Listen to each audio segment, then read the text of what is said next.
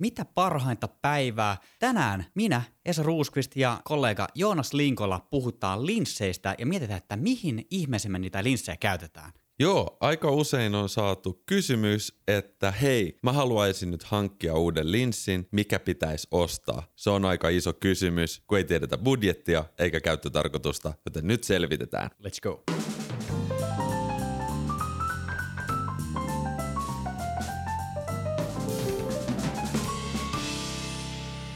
Hei Joonas, on aika kiva nähdä sua pitkästä aikaa. Podcastin kuuntelijat ei välttämättä tiedä tai ole havainnut tätä meidän pientä huijausta. Joonas on nimittäin ollut reissussa seitsemän viikkoa ja me ei olla Joonaksen kanssa nähty toisiamme. Kun mä tulin tänne Kannelmäen Lemmen tunneliin, niin tota, me otettiin tuossa ulko pitkä pitkä halaus ja katsottiin toisiamme silmiin. Ja nyt palaa kynttilä tälle somasti meidän välissä, mutta aivan mukavaa tulla takaisin ja kiva nähdä Esa sinuakin. Mitä kuuluu? Kiitos oikein, oikein todella hyvä, että edetään tässä jännittäviä aikoja kaikin puolin ja tota, on ollut ikävä sua, täytyy sanoa. Niin kuin näin kaikkien kuuntelijoiden kesken, että, että kyllä me nyt ollaan viestitelty tuossa, mutta on se ihan eri asia nähdä niin kahden kesken niin oikeasti tässä kynttilän valossa pöydän ääressä ja äänittää vähän podcastia. Yes, meillä on kaksi päivää aikaa hengailla tässä täysillä.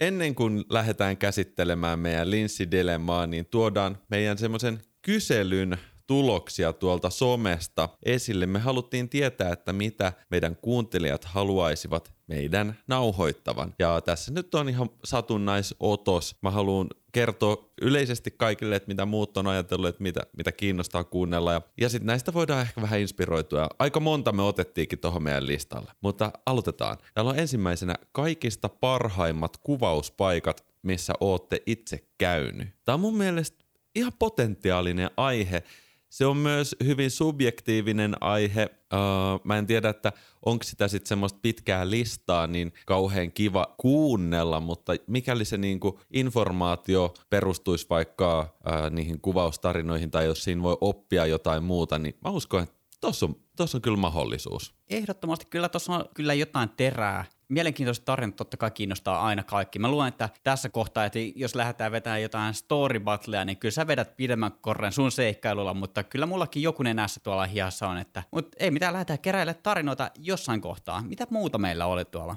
Action-kameroista haluttiin puheena, että me ollaan aika ajoin kyllä sivuttu aihetta, mutta ei olla otettu sen tarkempaan syyniin. Joo, voi johtua siitä, että meillä ei ole aktiivisessa käytössä action-kameroita, että meidän niinku oikea semmoinen kokemus niistä on hyvin hataralla pohjalla. Mä oon ostanut itse asiassa vastikäyhen GoProon, että kyllä me voidaan mennä jotain tutkia ja tonkia sen kanssa ja sen jälkeen harkita tätä asiaa uudestaan sinänsä tosi mielenkiintoinen aihe, koska niissäkin kehitys kehittyy ja ne on aikamoisia pelejä tätä nykyään, mutta tota, otetaan se johonkin tarkempaa syyniin. Tota, Sitten meillä oli, kysyttiin vieraaksi Heikki Villamoa, tuplavele eli Villamo. On, onko tuttu kaveri sulle? Ei ole, mutta myös Jukka Risikko kysyttiin meidän vieraaksi ja hän on kyllä tuttu kaveri ja toivottavasti todellakin saadaan tulevaisuudessa. Sekä yksi vieras idea oli Elina Broterus. Hän on äärimmäisen kokenut ja pitkän linjan valokuvataiteilija, että olisi aika suuri kunnia myös hänet saada studioon. Kyllä. Tota, sitä kyseltiin vinkkejä aloittelijoille. Itse asiassa meillä on tässä nyt, ei tähän jaksoon, ehkä tässäkin totta kai voidaan antaa aloittelijoille vinkkejä, mutta tota, me pureudutaan tähän. Me tehdään jakso, että mitä me oltaisiin haluttu tietää ennen kuin me aloittiin valokuvaamaan.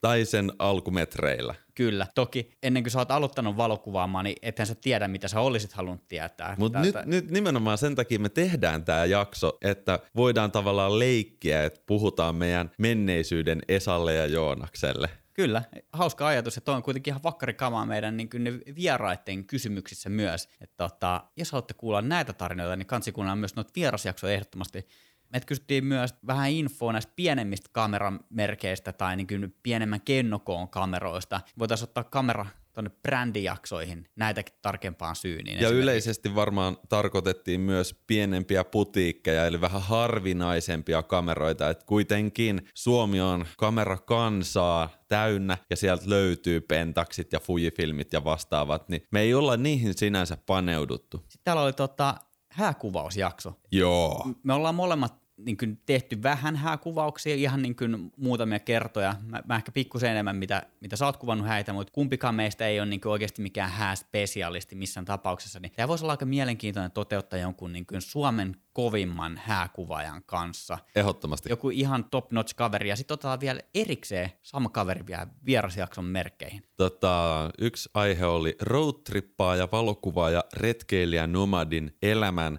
erilaiset rahoitustavat. No nyt on ainakin jakson tittelillä pituutta. Mä veikkaan, että tosta myös tulee hyvin pitkä jakso, koska elämän rahoitustapoja on yhtä paljon kuin niitä rahoittajia löytyy. Että tota, tää on silti hyvä. Mä koen ehkä, että mulla on jopa joku sana sanottavana tuosta aiheesta. Joo, jos kaveri on ollut seitsemän viikkoa matkailuautolla pyörimässä pitkin Eurooppaa ja pien sivuosuma Japanissa myös sama, saman matkan varrelle osui, niin ehkä siitä on jotain kerrottavaa. Toi Japani ei ole ollut vielä julkista, mutta antaa mennä. Se voidaan julkaista tässä yhteydessä. Et niin pääsi tosiaan käymään, että Saksasta joutuu lähteä suoraan Tokioon käymättä vankilan kautta. Eiku mikä, alo- lähtöruudun kautta.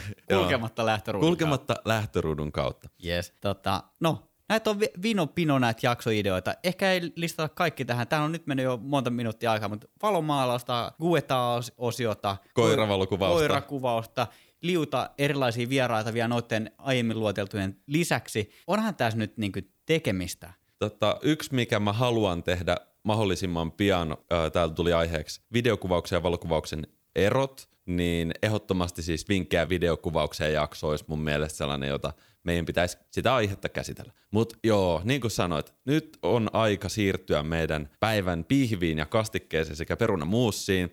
Ruvetaan käsittelemään sitä dilemmaa, että kun hankitaan linssiä tai ensimmäisiä linssejä tai mitä tahansa linssejä missä tahansa vaiheessa, niin mitä pitäisi ottaa huomioon ja minkälaisia vaihtoehtoja löytyy? No mitäs vaihtoehtoja meidän sitten on? Ennen kuin mennään heittämään noppaa sinne tuotehyllyjen eteen, missä kaikki linssit on, niin mun mielestä on tärkeää ottaa haltuun tämmöistä linssijargonia, eli miten polttovälin pituus vaikuttaa sun kuvaukseen, miten aukko vaikuttaa sun kuvaukseen, miten vakaaja vaikuttaa aukkoon tai miten ö, hinta vaikuttaa näihin kaikkiin. Ja sitten sit kun ymmärtää vähän sitä ö, jargonia, niin mun mielestä on paljon helpompaa mennä esimerkiksi ostamaan linssiä, koska kyllä ne myyjät, ne tulee myymään sulle aina sellaiset kamat, että taskut menee tyhjäksi, mutta sinä ostajan roolissa sun on hyvä niin kuin tiedostaa omat rajat ja, ja ne mahdollisuudet. Joo, kyllä mä, kyllä mä luulen kanssa, että, myy, myyjät myy sulle silmät päästään. Ja tota, ehkä jos miettii sellainen nyrkkisääntö, niin mitä enemmän siinä linssissä on asioita, sitä enemmän se maksaa. Jos puhutaan, että linssi missä on vakaa ja missä ei ole vakaa, niin se, missä on se vakaja, niin kyllä se maksaa enemmän. Se, kuinka monta linssipintaa siinä on, eli tavallaan, että kuinka vähän myös indikoi sitä laatua, että niin mitä enemmän, sitä enemmän. Se nyrkkisääntö, mitä enemmän, sitä enemmän. Joo, ja jos se painaa enemmän, niin todennäköistä on, että se maksaa enemmän. se on myös yksi sellainen, niin että kyllä, kyllä todellakin niin kuin painavat linssit, ne vaan tuppaa ole kalliita. Objektiivin polttoväli. Tämän merkitys on suurin piirtein se, että pieni numero on todella laaja kuva ja suuri numero on todella tiukka kuva. Sieltä ihan oikeasti jostain viidestä millistä viiteen tuhanteen milliin voi etsiä maailmalta erilaisia linssejä. No toinen asia, mihin se vaikuttaa, on, että kuinka suuri osa kuvasta on tarkennettuna. Öö, tämmöinen tarkennus perustuu hyvin pitkälti linssin fysiikkaan ja se on ihan matemaattista meininkiä, että jos tykkää, niin YouTubesta löytyy semmoisia hyvin selittäviä videoita, jossa käsitellään, että miten se linssin fysiikka toimii. Kande ehdottomasti joskus tutustua, mutta mitä ö, pienempi polttoväli, niin sitä enemmän aina sun kuvasta on tarkkana. Se on vaan näin pakko se on uskoa, jos Joonas sen sanoo. Sä oot kuitenkin diplomi-insinööri, sä tiedät jostain jotain, niin pakko se on uskoa. Ja eh- ehkä just niin kuin suosittelen katsomaan jonkun YouTube-videon aiheesta tai niin kuin lukemaan jostain, missä on jotain kuvia, koska podcast ei ole ehkä kaikkein ideaalein paikka käydä tota sen tarkemmin läpi. Joo, mutta siihen voi semmoisen lauseen pistää korvan taakkeen, että laaja objektiivi, se tarkoittaa suurta syväterävyyttä, eli syvyysakseli tässä niin kuin oikeassa maailmassa on sitten se, mitä siellä linssissä viedään kennolle ja suuri syvyysterävyys viittaa siihen, että paljon asioita syvyysakselilla pysyy tarkkana. Ja teleobjektiivilla on matala tai pieni syväterävyys, eli pieni osa siitä reaalimaailman syvyydestä on tarkkana. Tota, aukkoa muutetaan säätääkseen sitä syväterävyyttä. Joissain linsseissä päästään paljon pienempää aukkolukua, käydään kohta läpi niitä. Ja joissain linsseissä aukot on fiksattuja ja joissain ne muuttuu. Se voi olla hyvä ja huono asia hyvä asia, että hinta muuttuu.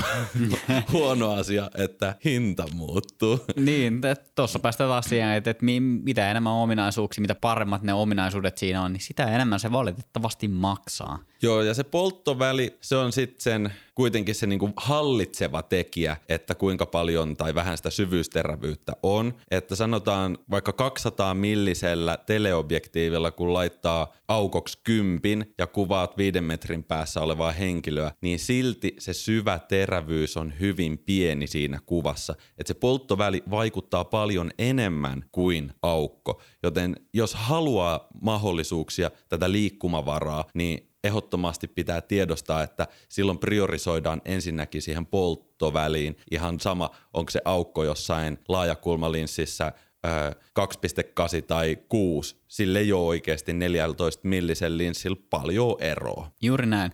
Silloin kun multa kysytään, että mikä linssi pitäisi ostaa, niin mä ehdottomasti aina kysyn, että mikä on se päätarkoitus, mitä sillä kuvataan. Ja toinen on, että paljonko budjetti. Useimmiten kun näihin kahteen osaa vastata, niin vaihtoehdot on rajattu niin pieneen määrään, että niitä on enää oikeasti yksi tai kaksi jäljellä. Äh, sellainen, mitä mä haluaisin neuvoa, on paljonko pitää erottaa kuvattavaa kohdetta taustasta. Sanotaan, että kuvataan äh, landscape eli maisemakuvia, niin kohde on maisema. Sitä ei tarvitse tavallaan erottaa taustasta, joten silloin ei tarvitse ehkä kiinnittää huomiota siihen syvyysterävyysaspektiin ollenkaan. Voi olla, että etualalle voidaan tuoda jotain lehtiä, meikä tykkää aina tuoda, somessa toimii tosi hyvin, kun rakentaa jotain ää, etualaa tai freimiä, mutta siis pääperiaatte on se, että jos on maisemakuva, niin ei tarvitse kiinnittää tähän asiaan huomiota. Sitten toisaalta, jos kuvaa vaikka urheilutapahtumaa, että tykkää kuvata jalkapalloilijaa. Jalkapalloilijaa kuvataan kuitenkin alempaa tai samalta tasolta kuin jalkapalloilija on,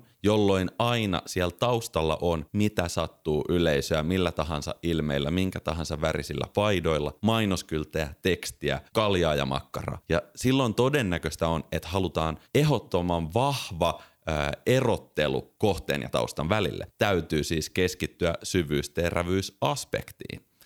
Toinen asia, minkä mä haluan aina tuoda esille, on kuvan vakaaja. Käyttämällä kuvan vakaajaa voi päästä kaksin, kolmin tai nelinkertaisiin valotusaikoihin käsivaralla, mikä on ihan huikea ero lopputuloksen kannalta. Ja jos, jos taas sanotaan, että kuvataan tiedätkö, tähtiä, niin ei vakaajalla tee mitään. Jos kuvataan kolmialalta, niin ei vakaajalla tee mitään. Mutta jos tiedetään, että halutaan kuvata vaikka roadtripillä dokumentaarista settiä, niin vakaaja on ehdottoman hyvä työkalu, koska se antaa semmoista pelivaraa. Erityisesti silloin, kun itse tärisee jännityksestä tai on muuten vaan meiningit päällä. Joo, tai jos me ollaan vaikka kuun valossa ulkoilmassa Joonaksen kanssa ja halutaan ottaa toisistamme potretteja keskellä yötä, silloin vakaajat ihan ok kamaa. Nimenomaan. Kameran valotuksessa käytetään pisteteoriaa. Tämä on nyt mun vapaasti suomentama nimi, mutta englanniksi puhutaan stopeista. Ja yksi kokonainen stop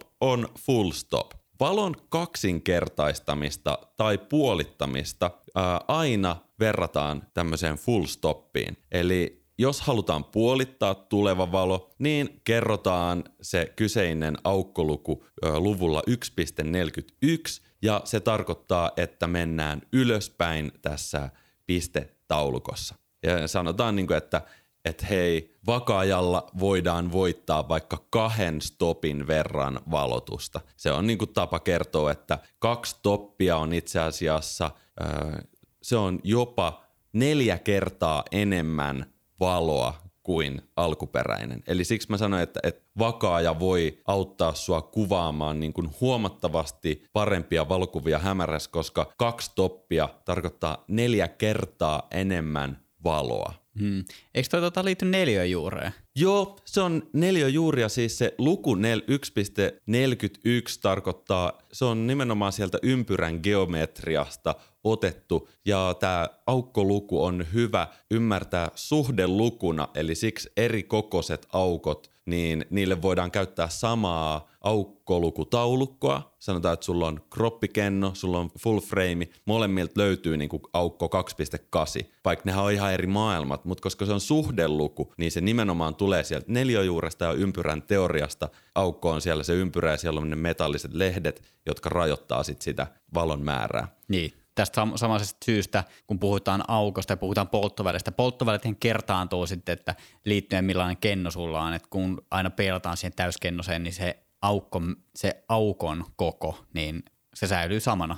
Niin, aukon reaalikoko ei välttämättä säily samana, vaan se suhdeluku, jolla se aukko jaetaan nimenomaan, pysyy samana. Eli F-luku. Joo, ja aukkoluku yksi tarkoittaisi, että se koko aukko päästää koko pinta-alaltaan valoa kennolle. Eli siis se olisi niinku semmoinen putki ilman mitään leh- lehdykkeitä tai miksi, mitkä ne sanotaan, että mitä siellä on siellä linssin sisällä. Mutta heti kun sinne asennetaan ne lehdet, niin yhtäkkiä sitä koko pinta-alaa ei pystytä enää käyttämään. Ja sen takia ää, tällä hetkellä niin kuin pienimmät markkinoilta löytyvät aukkoluvut on esimerkiksi 1.2, niin kuin meillä on 50 millinen 1.2. Joo, Silloin... löytyy molempien repusta.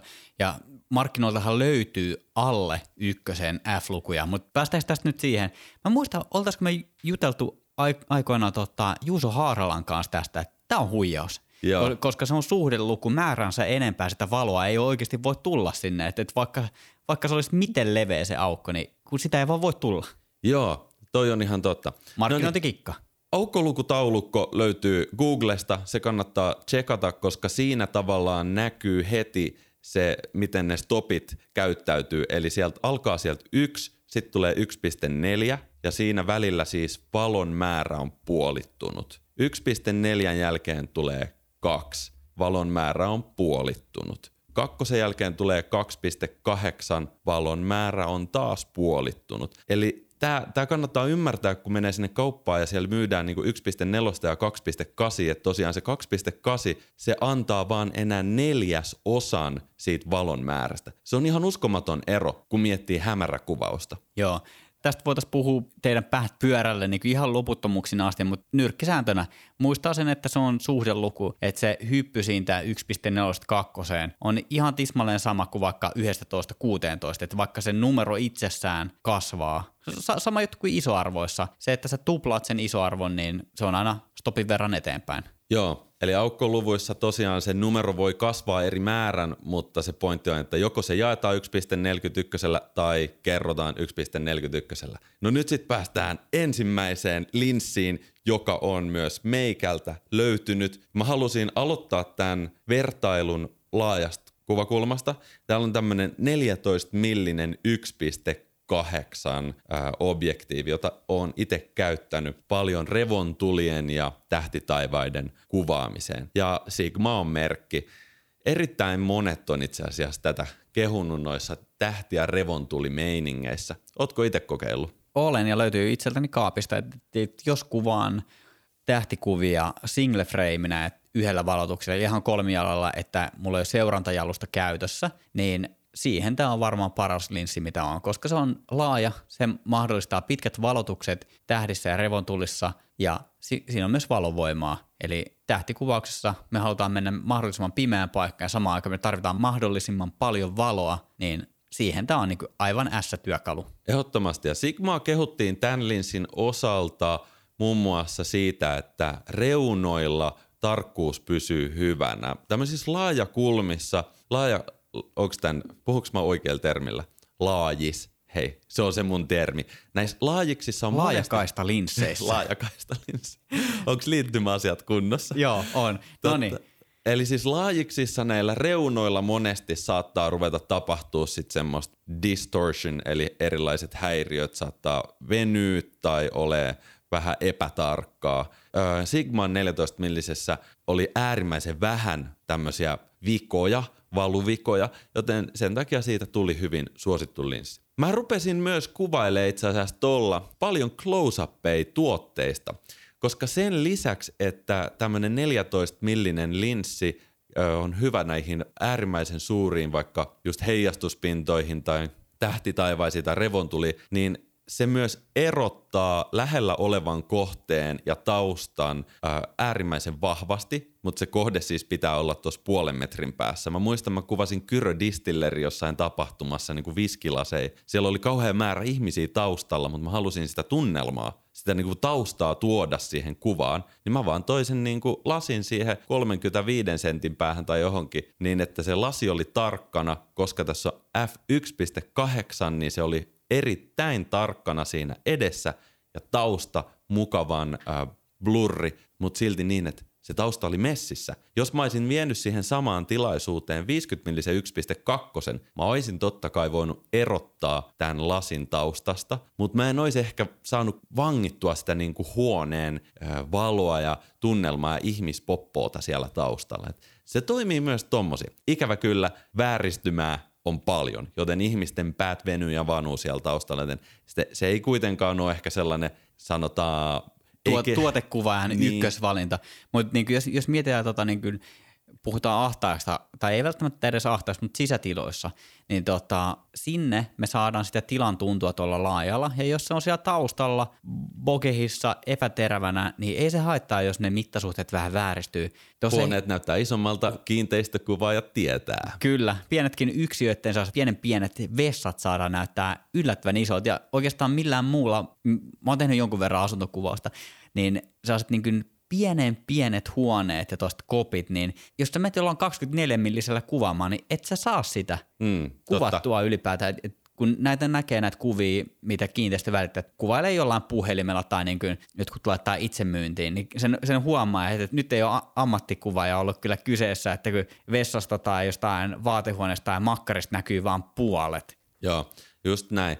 Toinen asia, missä mä oon käyttänyt 14 millistä paljon, on tämmöinen point of view-kuvaus. Eli mä oon siis nostanut kameran tähän niin omalle rintakehälle ja koittanut saada mun muun kehon mukaan tavallaan, että se olisi selleen, no point of view teknisesti kuvattu, eli kun ihminen katsoo kuvaa, se luulee, että se kuva on niin kuin minun silmät. Siinä saattaa näkyä esimerkiksi mun jalat ja toinen käsi voi pitää jotain klapia, joka on nuotiolla tai vastaavasti jostain kaiteesta vaikka kiinni. Tai tyypillistähän on ollut nämä Instagram-kuvat, missä pidetään, pidetään käsistä kiinni. Meidän pitäisi tehdä sellainen ihan vaan for the sake of.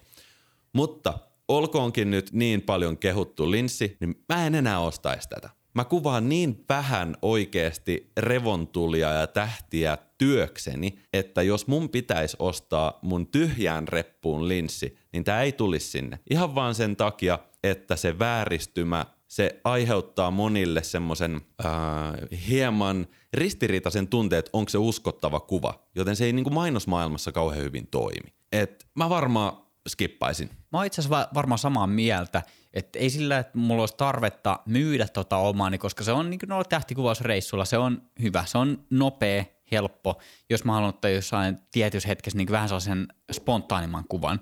Mutta kun mulla on seurantajalusta, niin mä voin kuvata tähtiä 20 millisellä, mä voin kuvata 2470, mä voin kuvata 35, koska mä saan ne tähdet sinne kuvaan ja mitä pidempi se polttoväli on, mitä mä käytän, niin sitä enemmän mä saan sitä niin kuin tavallaan kokonaisvaltaista sisältöä siihen kuvaan, että siinä on muutakin kuin se tähtitaivas ja etualalla joku kivi. Joo. No sitten päästään seuraavaan polttoväliin. Ja mm. tosiaan nyt mulla repusta löytyy 15.3.5, joten mä en edes aio käsitellä sitä. Se on nyt perusteltu, että mä oon yhden semmoisen hankkinut ihan omalla rahallani – ja tota, on todennut, että se on tärkeä. Yhden kommentin mä haluan sanoa edelleen palatakseni siihen aikaisempaan niin kuin linssijargoniin, että tässä laajassa päädyssä tässä ei ole yhtään niin olennaista se aukko, jos pointtina on siis kuvata mitä tahansa päivänvalossa, että sitten pimeällä siinä aukossa siinä on ihan huikeasti paljon enemmän eroa. Ja tosiaan, kuten sanoin, en paljon pimeässä kuvaile, joten mun 1535 2.8 on erittäin riittävä tämmöinen yleislinssi, mutta en mä sitäkään enää kauheasti käytä. Nyt, jos mun pitäisi ostaa mun tyhjään reppuun uusi ekalinssi, mä en ostaisi sitä 15.35. Mä haluaisin mennä 20 millisellä 1.4 ja se olisi mun laajis. Sigmalta löytyisi vielä tällainen, mutta mä en tiedä, sitä ei varmaan ole Rlle, R-Femmalle saatu muutettua, mutta leikitään, että se olisi saatu. Joo. Arvaa, mikä löytyy mun kamerarepusta. No, No juuri tää samanen linssi. mä arvasin se. Sigma Art 20 milli 1.4. Se on, mä oon päässyt pari itse asiassa mainosta duunailemaan tällä kyseisellä polttovälillä ja ihan huikee linssi, että se on laaja, ehdottoman niin kuin tosi laaja, mutta se 1.4 itse asiassa antaa siihen vähän semmoista lisäkiksiä ja sen lisäksi tämä ei vääristä pahemmin reunoilta ja on tarkka niin kuin läpikuvan. Tosi paljon tykkäsin siitä. En ole itse omistanut, mutta oikeasti mä oon aina nähnyt märkiä uni 20 millisestä 1.4. Joo, eikö, eikö tää ollut vielä Toni Eskelisen luottoratsu? Eikö hän kuvaa kaiken? Heittomerkissä kaiken sillä. Heittomerkeissä kaikkea. Se oikeasti on tosi, tosi hyvä semmoinen Instagram-linssi myös, että monesti tällaiset elävän elämän tilanteet, ne tapahtuu nopeasti, joten 1.4 antaa mahdollisuuden siis siihen, että ää, pidetään lyhyttä sulinaikaa ja sitten toisaalta kun tehdään asioita ihmisten kanssa, niin ihmiset tuppaa olla tosi lähellä. Sanotaan vertailuksi, että minä 50 millisellä 1.2, jos mä haluan kuvata elävässä elämässä jonkun jutun, mun on pakko ottaa kolme metriä sivuun ö, omaa positioa, jotta se niinku kohde näkyy tarpeeksi paljon. Mut 20 millisellä sä voit hengaa siinä samassa tota, pöydässä tai tiedätkö, niinku, samalla sohvalla ja räiskästä, niin kyllä varmasti näkyy tiedätkö, kaikki olennainen. Joo, ja jos on joku nopea tilanne, niin siinä ajassa, kun sä sun nopeilla pitkillä jaloilla kipität sen kolme metriä, niin se voi olla siitä huolimatta mennyt ohi se tilanne. Yes. Uh, en suosittele 20 millistä linssiä kenellekään, joka tietää, että kuvaa kohteita, jotka on kauempana kuin sanotaan vaikka 10 metriä.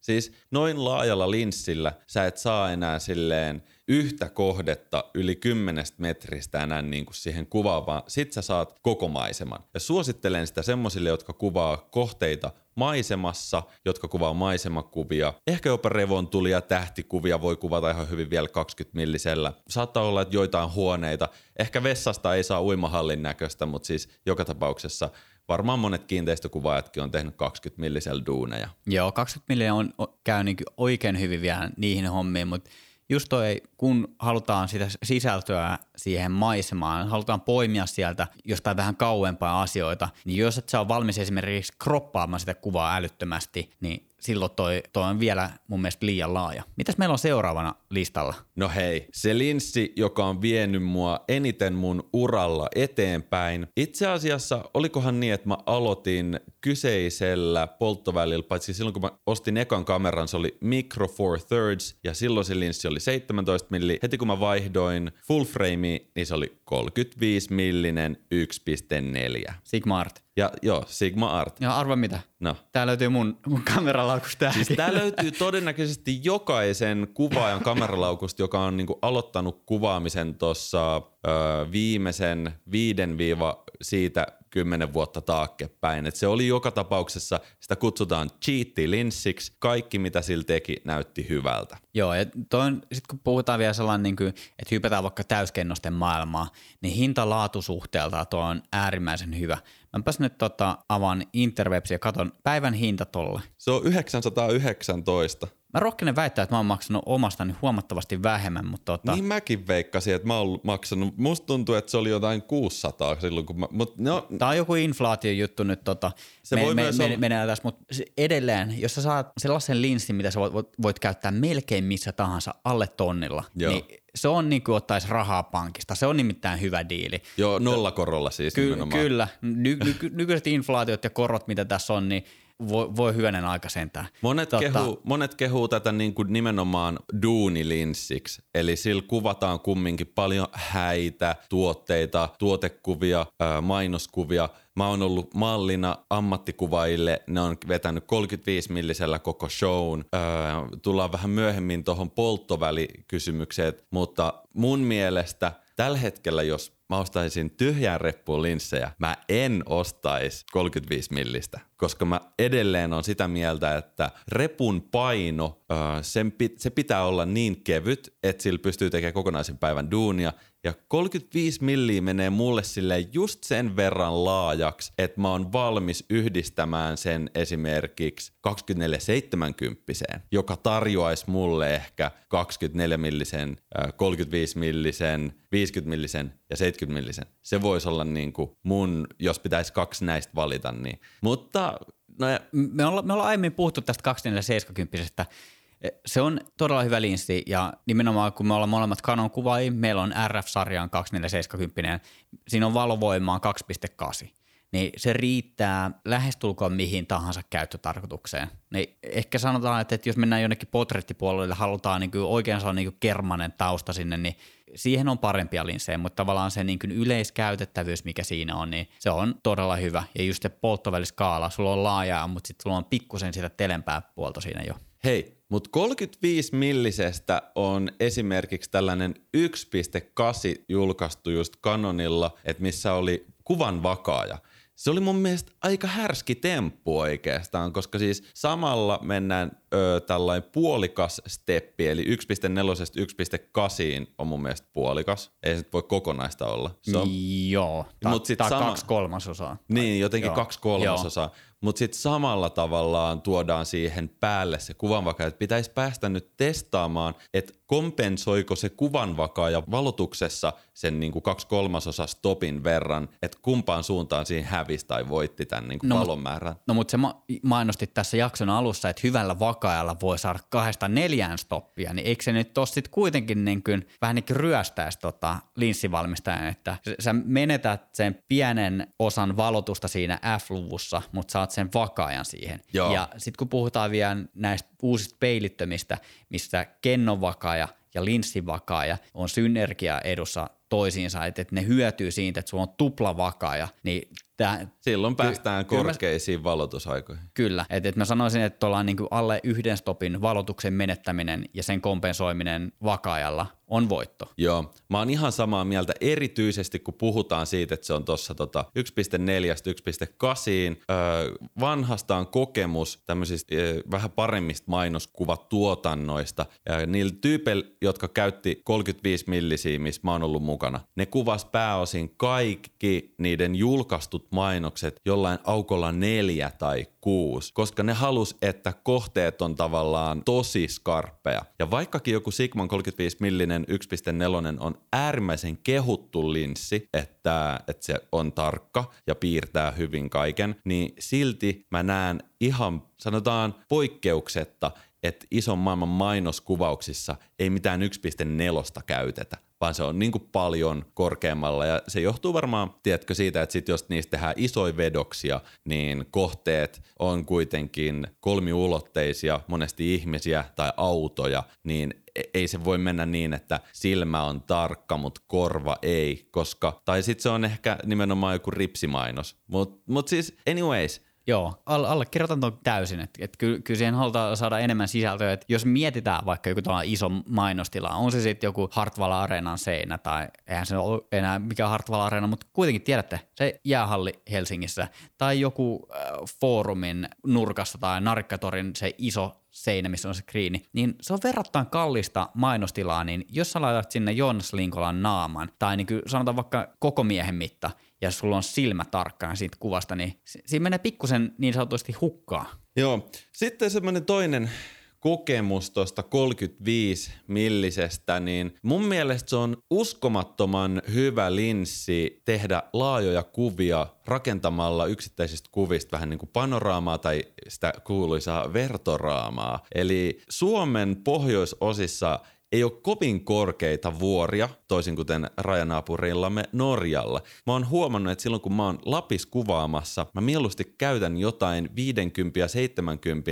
ehkä 30, 35 millin polttoväliä, koska siis on kivempaa saada ne kaukana olevat tunturit tai maastonmuodot niin enemmän lähelle – jotta ne näyttää vähän paremmilta, isommilta. Mutta sitten taas, kun mennään Norjan puolelle, niin sitten se on lähempänä sitä niin kuin 15 tai 20 milli, koska ei siis edes 35 millinen ei kuvaa niin kuin sitä vuorta siinä vaiheessa, kun ollaan alle kilometrin päässä siitä, tai puolen kilometrin päässä. Joo, toki pitää totta kai aina suhteuttaa se, että mitä kuvataan, että kuinka korkeita ne vuoret on ja miten lähellä me niitä ollaan. Mitä laajempi, sitä kolmiulotteisempi se on, ja mitä pidempi polttoväli, sitä lättänämpi se on. Ja mä tiedän kokemuksesta, että isot firmat, jostain siis ne fiilistää sellaisia, tiedätkö, kuvia, jotka on kuvattu esim. 50 millisellä ja sitten ne on rakennettu laajiskuviksi, mutta vaikka viidestä tai yhdeksästä kuvasta tai edes vaikka kahdesta. Ja on itekin myynyt siis kyseisiä kuvia vaikka kuinka paljon, että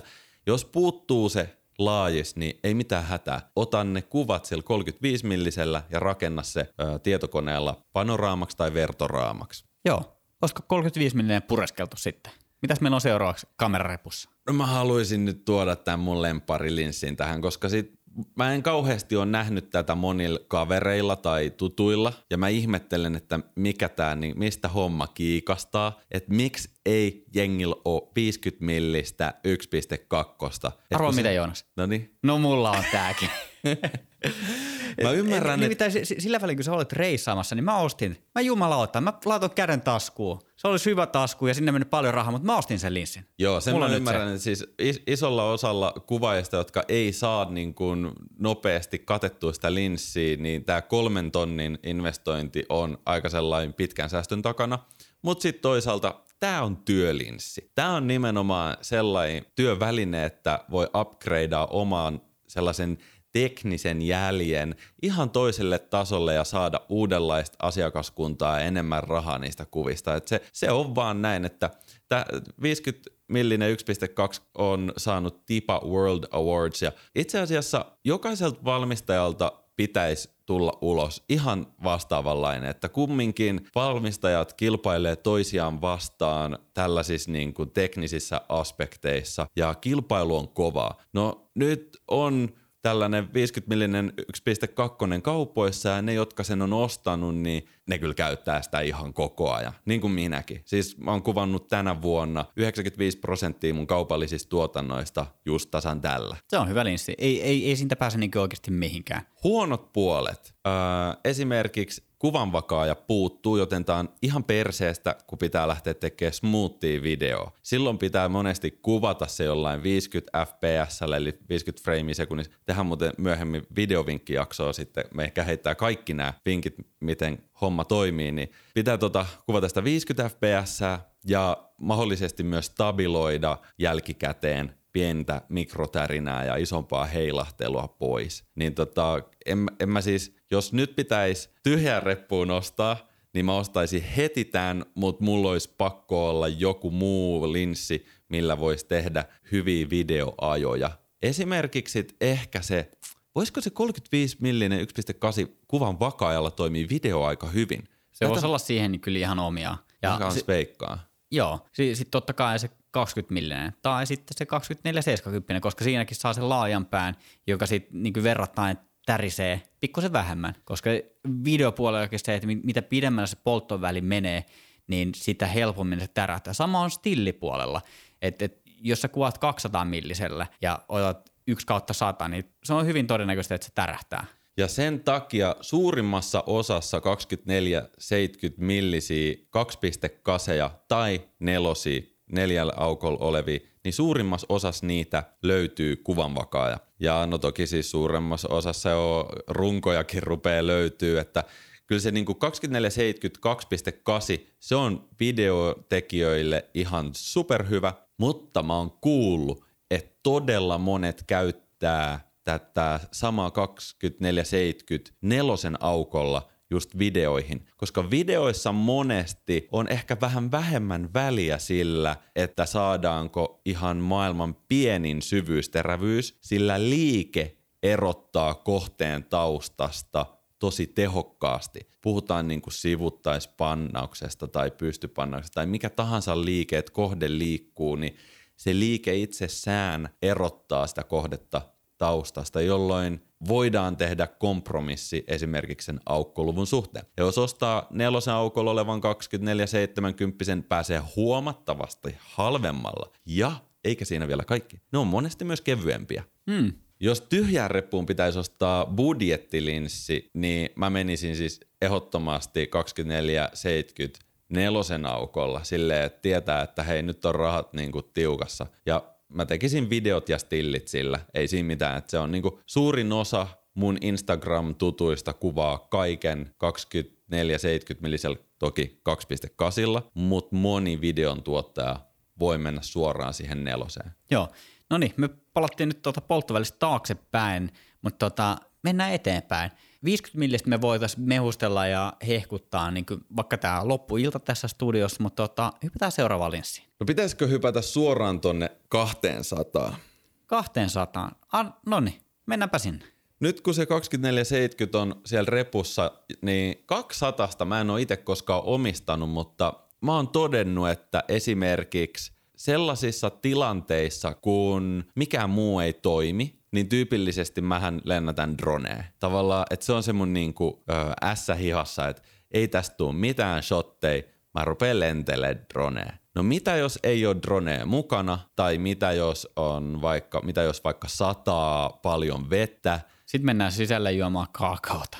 ka, ka, kal, kal, kaakaota. Joo, no niin. Niin, niin siis ehdottomasti 200 millinen voisi pelastaa ton, koska sillä pääsee niin lähelle niin tiukkoja otoksia, että voi freimailla ja blurrailla ja saada bokehei ihan eri levelillä kuin joku 50 milliä. Öö, nyt oltiin tosiaan tuolla Dolomiiteilla tehtiin useampia mainoksia vuoristossa, missä mä kuvasin pääosin kaiken 50 millisellä, mutta mun oli pakko lainata 200 millistä aika moniin juttuihin, koska ne monet vuoren huiput on hienon näköisiä ja silloin kun aurinko iskee niihin oikealla tavalla, niin olisi kiva saada ne lähemmäksi ja kohde lähelle niitä. Ja 200 millisellä pystyy lyömään lyttyyn oikeasti 10 kilometriä tätä niin kuin maisemaa siinä syvyyssuunnassa. Sä voit pistää sen sun ihmiskohteen tosi lähelle viiden kilometrin päässä olevaa vuorta. Se on musta niin kuin, se on hyvä tapa toimia silloin, kun muut asiat ei ehkä inspiroi tai tunnu niin kuin sujuvan.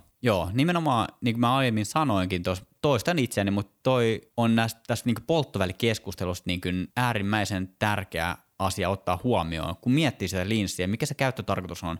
Mitä laajempi linssi, sitä kolmiulotteisempi se kuva on. Mitä pidempi polttoväli, sitä kaksiulotteisempi se on. Et esimerkiksi tuollainen kuva, missä on ihminen ja Eikö toi mene just toisinpäin? Eikö jossain niin kuin pieni syveterävyys tarkoittaa kolmiulotteista? Mä en puhu syväterävyydestä, mä puhun niin siitä ulot, ulotteisuudesta, eli kolmi- tai kaksi ulotteisuudesta. Eli jos me kuvataan pitkällä teillä, vaikka tämä 200 millisellä, jos mä otan tästä pöydän päästä susta kuvan, niin sun korvat ja nenä näyttää, että ne on löyty niin kuin paistinpannulla niin kuin lyttyyn. Joo, just näin. Sä oot ihan oikeassa. Ja, ja sillä saadaan myös se niin kuin henkilö, joka on siellä niin kuin, siinä sun kuvassa ja se vuori siellä jossain 10 tai 5 kilsan päässä, niin se näyttää, että ne on lähempänä toisiaan. Mutta jos sä kuvaat laajiksella sen henkilön, niin se näyttää, että se henkilö on lähellä sitä sun kameraa ja se vuori on siellä jossain todella kaukana. Ja monesti niin matalalla ja niin pienenä se on jossain siellä niinku henkilön polvia alapuolella. että Se ei, se ei ole vähän niin kuin kuvassa ollenkaan. Joo, ju, juuri, juuri näin. 200 millinen uhkavain mahdollisuus, pitäisikö mun hankkia jo? Mä luulen, että hmm, se on painava. Sä tykkäät mennä yhden, yhdellä repulla kevyellä kantamuksilla, vaikka vahvammin sootkin, niin tota, älä osta sitä. Pysyttele siinä dronessa, koska se, että sä pystyt lentämään on parempi kuin se, että sä pystyt litistämään asioita. Jos mietitään tällaisia valokuvain supervoimia, haluaisitko se Joonas osata lentää vai litistää asioita? Mä en tosiaan repun painoa halua kasvattaa pahemmin, joten semmoinen 72 2.8 ei koskaan varmaan päädy mun reppuelle tuu jotain, tiedätkö, erittäin spesifiä tarkoitusta. Mä tiedän, että sillä voi kuvata uskomattoman hyviä potretteja ja jopa luontokuvia eläimistä ja mistä nyt sitten tahansa voi ehkä action sportista. Ja se 200 milliä, se erottaa kyllä kohteen taustasta todella hyvin. Mutta kuten mä aluksi sanoin, niin polttovälillä on suurempi vaikutus tähän erotteluun, eli siis sen syvyysterävyyden määrään, kuin aukolla. Joten mä tekisin sen kompromissin ja hommaisin 7200 sen, mutta nelosen aukolla. Mä veikkaan, että se olisi sellainen, joka mahtuu reppuun. Se painaa suunnilleen saman verran kuin Sigma Art 35 millinen. Ja ei kyllä maksakaan paljon. Tuo on mun mielestä aika hyvä vaihtoehto, jos miettii tota, Canonin RF 70-200 F4, niin tota, paino on 695 grammaa. Vertailukohtana tuo 35, mitä se on? Se on 6,5 grammaa. Joo. Eli 50 grammaa painavampi. Ja jos mietitään toi 50 millinen 1.2, niin se painaa 950 grammaa. Jep. Jos sä mietit, su- sulla on mielikuva siinä tota, 72 että se on sellainen pitkä tele, va- valkoinen totta kai, ja tota, se on pitkä töttöri. Totta kai se painaa enemmänkin kuin 50 millinen, lol. Joo, kyllä va- Mutta toisin on. Kato, se valkoinen on jotain painavaa ainetta. Joo. Tota, painosta nyt pitää vähän nillittää vielä. Mä kuulin tämmöisen teorian, kun olin tuossa varusten netissä ostoksilla. Retkikamppeita laitoin siihen laariin ja kyselin sitten siltä myyjältä, että miten tähän rinkan painoon pitäisi suhtautua. Että näitä löytyy nyt niinku kilosta sinne neljään kiloon tai mitä nyt heitin päästäni. Ja mä olin kiinnostunut tämmöisestä puolentoista kilon kevyestä rinkasta. Vaihtoehtoina oli kolmen kilon rinkkaa ja muuta semmoista. Että sille niin painoero on noin kilo tai puolitoista. No, hieno teoria retkeilyyn kaikille, jotka liikutte luonnossa. Tässä se tulee. Eli yksi kilogramma säästöä tavaroissa, jotka tulee olemaan koko ajan mukana reissussa, on kaksi kilogrammaa voittoa alkuun, jos sä otat ruokaa tai semmoista tavaraa, joka ei ole lopussa mukana ollenkaan. Koska se on vähän niin kuin, tiedätkö, jos ottaa kaksi kilogrammaa ja tasaisesti syö sitä, niin lopuksi sulla on nolla kilogrammaa. Ja se on vähän niin kuin keskiarvoltaan yksi kilogramma koko matkalle. Ja mä olin aivan, mä olin, tiedätkö, mulla meni silleen puff, kuulu vaan, että herra jästäs, että jos mä otan niinku kilon kevyemmän rinkan, niin mä voin ottaa esimerkiksi kaksi kiloa sipsejä. Vaeltajan eväät.